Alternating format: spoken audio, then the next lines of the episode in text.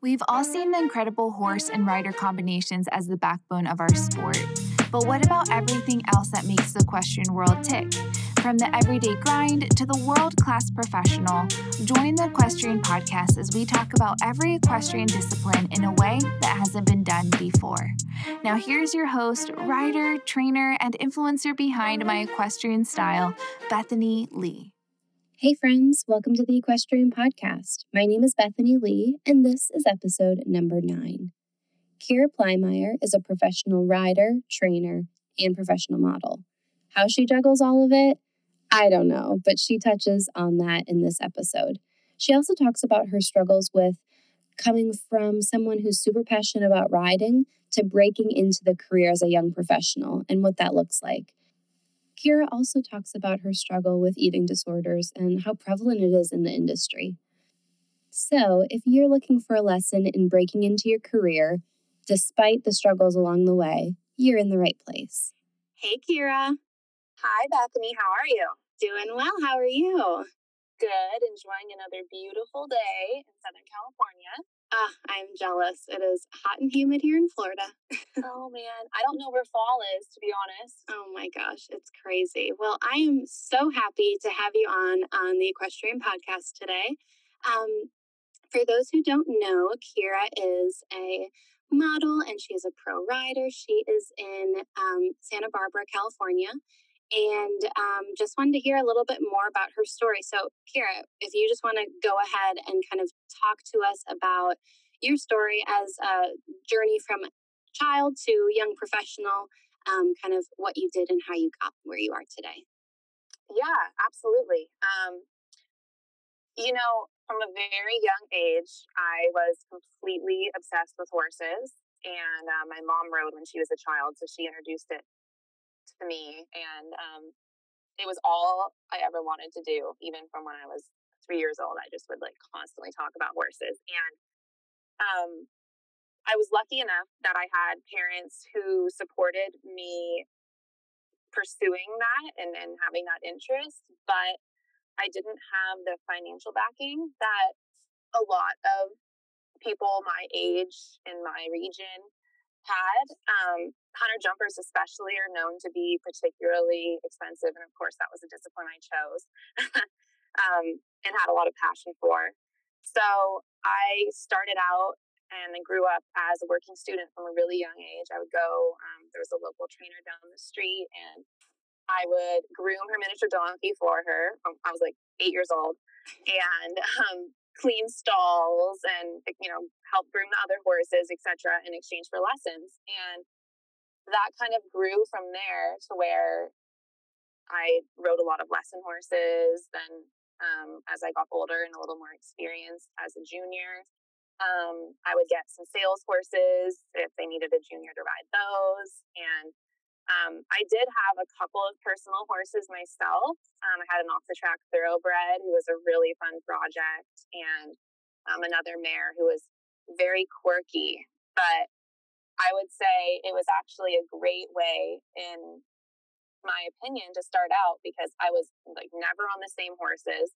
Um, I worked really hard for the opportunities or experiences that I was able to get. And so I was always very grateful for every horse show, every lesson, every ride, every horse, even if it tried to kill me every day. Um, I just have always had an incredible hunger for that.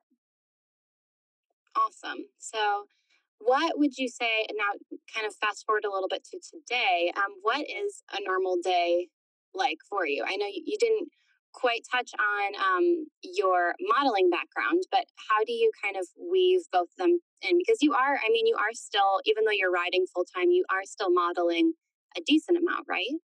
I am. Um, you know, I've always been a busy person and I like to keep myself busy. So I my normal day is a pretty active schedule. Um, I do not model full time like I did for a while. Um, I kind of took a step away from that maybe a year and a half ago or two years ago.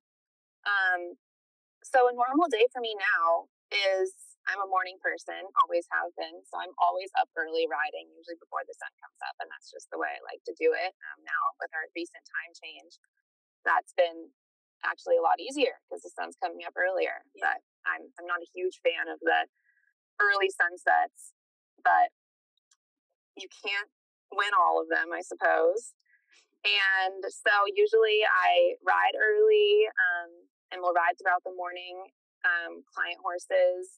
And if I can, a couple days a week, I like to also take maybe an hour or two out of the morning for myself and fit in a workout. Um, I don't do a lot of cardio because I'm so active during the day, but I've actually really found that fitness has been an excellent way to kind of supplement my riding and make myself stronger in areas where I felt a little weaker before. So I try to do that if I can fit it in. Um, a lot of abs, which are great for your posture. Um, that always helps my back. My back gets sore. Um, so that's a part of some days. And then I usually continue to ride and have clients, whether that be um, clients coming to watch their horse be ridden or teaching a couple lessons. I have several amateur clients who do ride and I teach them lessons. Um, majority of my horses are investment horses or um, privately owned or syndicate owned. So um, I'm actually lucky that a lot of my time is spent just with myself and the horses because a lot of the owners uh, do not live locally and um, that really simplifies my day because I can set my own schedule. I am still finishing my business degree, so the probably by the mid afternoon, I am usually done with my rides and lessons and will dedicate the rest of the evening to school.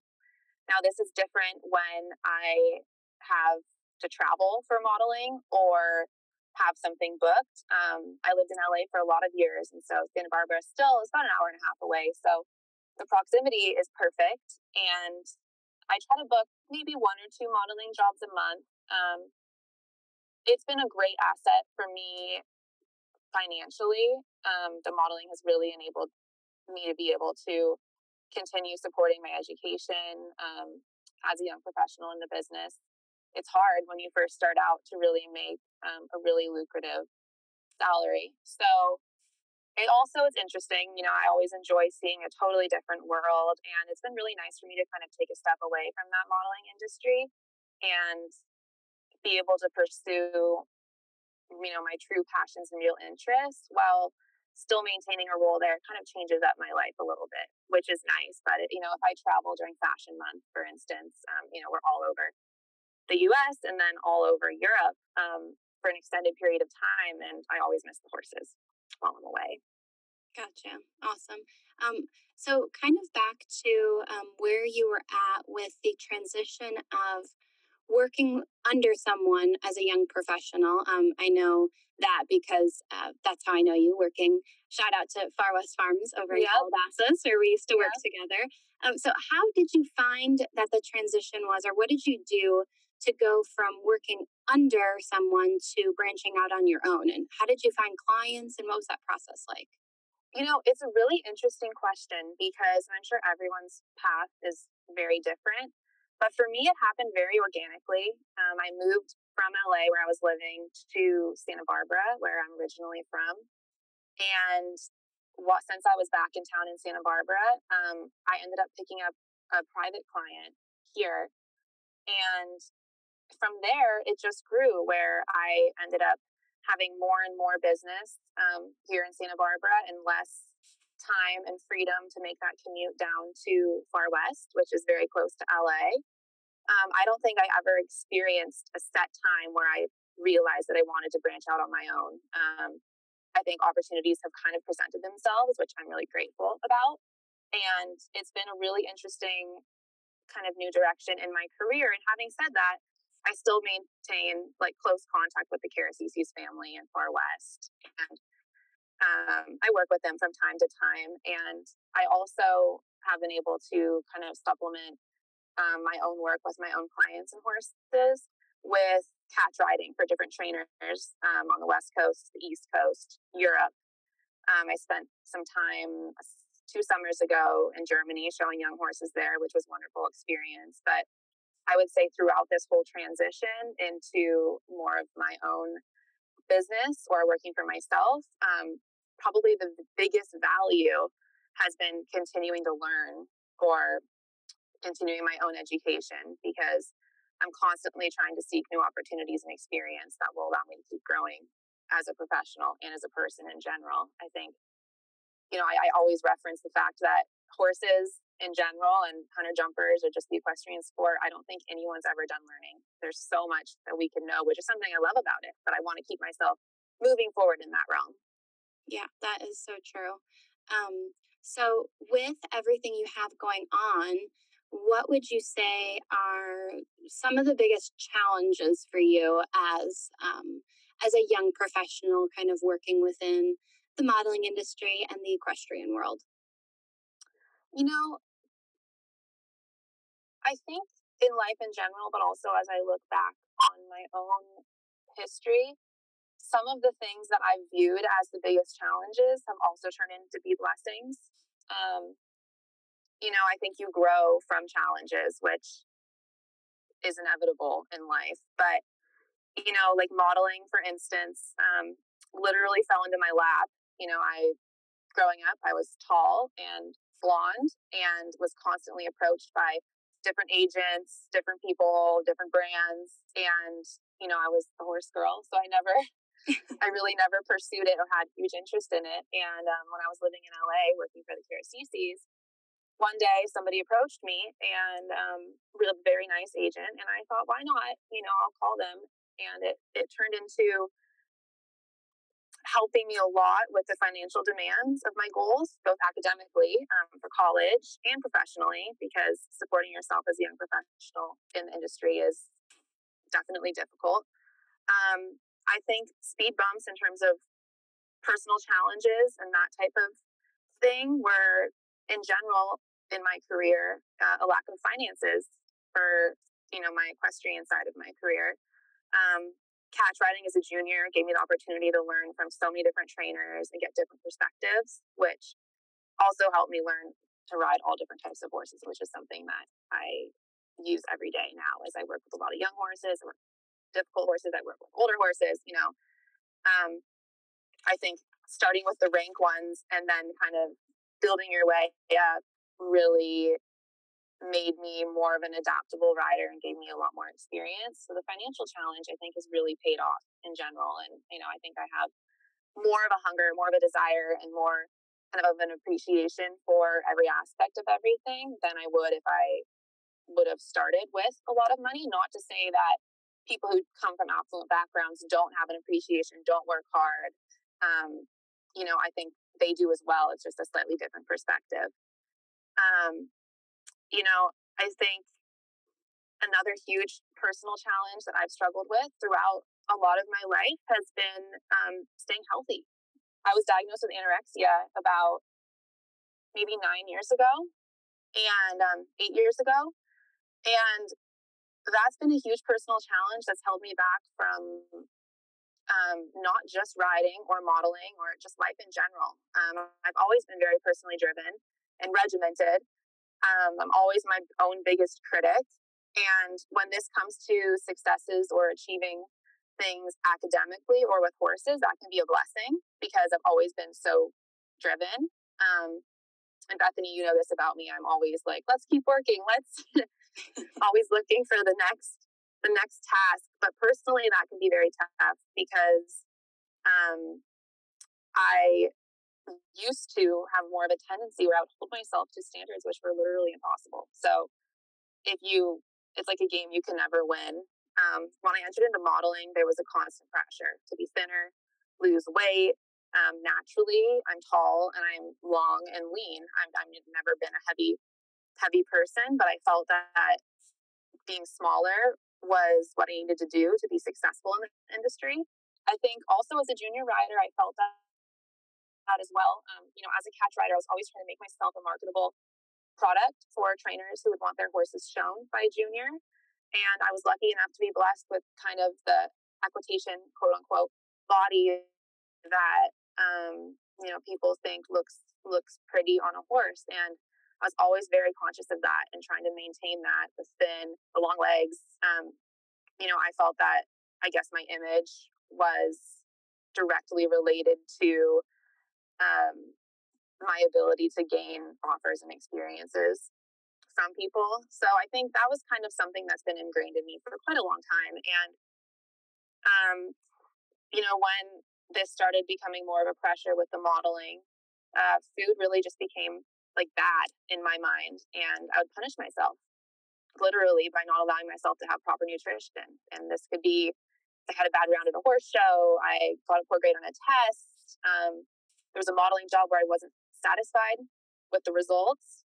Um, and this quickly deteriorated everything. My energy went down. Um, my life just became no longer sustainable. I mean, it's true that food and water and sleep are fuel for what you want to do. And I know you can agree, Bethany, that what we do with the horses is incredibly demanding physically and mentally. Um, and if you're not properly fueled up to do that, it makes it really hard to perform your job as well as you want to. Um, you know, I couldn't ride as effectively or accurately as I wanted to when I was losing weight and unhealthy. Uh, it was hard for me to focus on my school assignments, and education is always something that I've really valued. And I didn't find that I was able to do that as productively or as well as I had been before. Um, and in modeling, I mean, during Fashion Week, for instance, it's long nights, you don't get a lot of sleep. I mean, you need to be fueling yourself and helping yourself out in in every other way other than you know you might not get a lot of sleep you're going to be on a plane the whole time and whatever. And i literally fell off the runway at um, la fashion week one year because i was just weak and not on top of it and i just rolled my ankle and fell not even on the runway like off of, of the runway into the into the crowd. So that was kind of a wake up call too as like here i need to step it up and really get you know get it together and throughout all of this um, I was lucky to have support of family and friends, and even um, you know certain trainers who I've worked with in the past who said, "Kira, you got to get healthy." And it took several stays in, in different rehabs and different programs, and each time my motivation was, I need to get out so I can go back to riding my horses. This is all I want to do. I can't ride. This is, you know, and um, it finally hit a stage where I was just feeling stuck and frustrated. I mean, this was maybe three years ago or so, two or three years ago. And I just realized that truly the only thing holding me back was myself. And with an eating disorder, or, you know, by not taking care of myself properly, none of my goals were able to be achieved. And I think that's true, you know, whether you're a model, you're a horseback rider, you're just an average person doing something totally different um, I think if you don't take care of yourself and treat your body well and also embrace loving yourself more, um, that self worth is huge. And, you know, I was holding myself back from being able to ride the horses that I wanted to ride, um, being able to attract the clients that I wanted to attract. Um, I was having to constantly start and stop my school programs if I was, you know, sick and going into a, a residential program somewhere. Um, and personally, I think it really takes away from your personality, um, your energy, your mentality. I mean, I was absent just in a lot of my personal relationships as well. So a life change was certainly needed. And I, I do think that, you know, I was saying the challenges can be blessings. I do think that having overcome that and um, really now have my sights clear on where I want to go and what I'm doing and maintaining focus in that respect, I think has also been a huge blessing because just like with the lack of finances and then working for it, I think I've really again overcome some personal obstacles that I would have needed to deal with in life regardless of what I chose to do. And I think now coming out the other side of that, you know, the last couple years, I've been able to really have full appreciation for what I'm doing, but also it's only made me more focused and more driven um, towards my goals and more appreciative also of where I am now in this life that I'm so grateful to have that I would not have been able to build had I been unhealthy. Yeah, that's amazing. I mean, I feel like you touched on two challenges that are huge in the equestrian industry. And um, I guess for, for both aspects, um, for people who are struggling with whether they have an eating disorder, whether they have, um, whether uh, they're struggling to become a professional in the in the horse world, but they just can't seem to get there because of finances or um, other struggles like that, what would what kind of advice would you give to them? You know, interestingly, as you were saying that, the two things that came to mind, really the one main thing that came to mind is to not be afraid to put yourself out there and to reach out. Um, you know, I mean, from a health perspective, I would always encourage anyone if you're struggling, and whether that's depression or substances or an eating disorder or any type of um, hardship, I think there's a lot of shame um, related to all those subjects. And I think reaching out and knowing that being better and having a fuller life is possible. I think people get um, hopeless. I've felt hopeless, you know, plenty of times. And then, you know, just having other people or other support systems to motivate me along the way has been crucial because without that, I don't think I would have had the personal strength to get through all of it and keep pushing and come out the other side where, you know, now I have a life that I love. Um, and I think a similar thing about somebody who is a junior rider and you know wants more show experience or wants to ride more often and can't afford to do it or um, you know someone who's a young professional and is wanting to gain clients or um, you know, just pursue new opportunities that way. I think one of the most important things is to really not be afraid to put yourself out there and seek opportunities. Um, you know, I'll always remember Karen Healey, who you have huge respect for, and throw yourself at their feet and I was like, I don't, you know, I'm, I'm kind of a shy person by nature. I was like, I don't really know how to do that. But, you know, I really took those words to heart. And, you know, the opportunities which I've been able to have have been, uh, you know, created by me by approaching, you know, the Karazissises. I had huge admiration for their program. Um, huge admiration for Nick and Coast and Jenny as a rider, obviously, is incredible. And that drove me in high school. I approached them and I said, Do you need a working student? and I went and rode and I met all of them and they said, You're hired, you know. So I came in and was a working student for them. And I think whether that be catch riding or offering your help for other trainers, um, I think continuing to have that hunger or that thirst for the horses is huge. I also think that getting the best education possible is really important because, you know, if you're not A, willing to work hard or be mindful about putting yourself in positive experiences or good learning opportunities, then it's really hard to get where you're going. But you know, I have an appreciation for the industry as well, and it can be. I mean, any industry is hard. Um, the equestrian industry is notoriously difficult, and I really think that if you do the right thing and you're a good person and you work hard and you're friendly to other people and you know you continue to just do your best and keep growing i, I do think that that's recognized um, by other professionals and other people in the industry and for me that's paid off hugely in terms of learning experiences um, you know various rides or sponsors um, and continues to do so you know i bethany i know you'll laugh at this but um, nick Karazissis, who we both worked with for quite a while he always repeated to me over and over. He said, "Do the right thing, and the right thing will happen," which I'm sure you remember. and I still think this to myself. I tell him all the time. I think about it all the time. I think this to myself all the time. Like, do the right thing, work hard. You know, um, continue to put like your best self forward. And I do think that the right thing will happen, whether that be with personal struggles or with you know professional ambitions. I think hard work is rewarded at the end of the day. And I think that's really my biggest um, suggestion or kind of comment about getting where you want to go in general.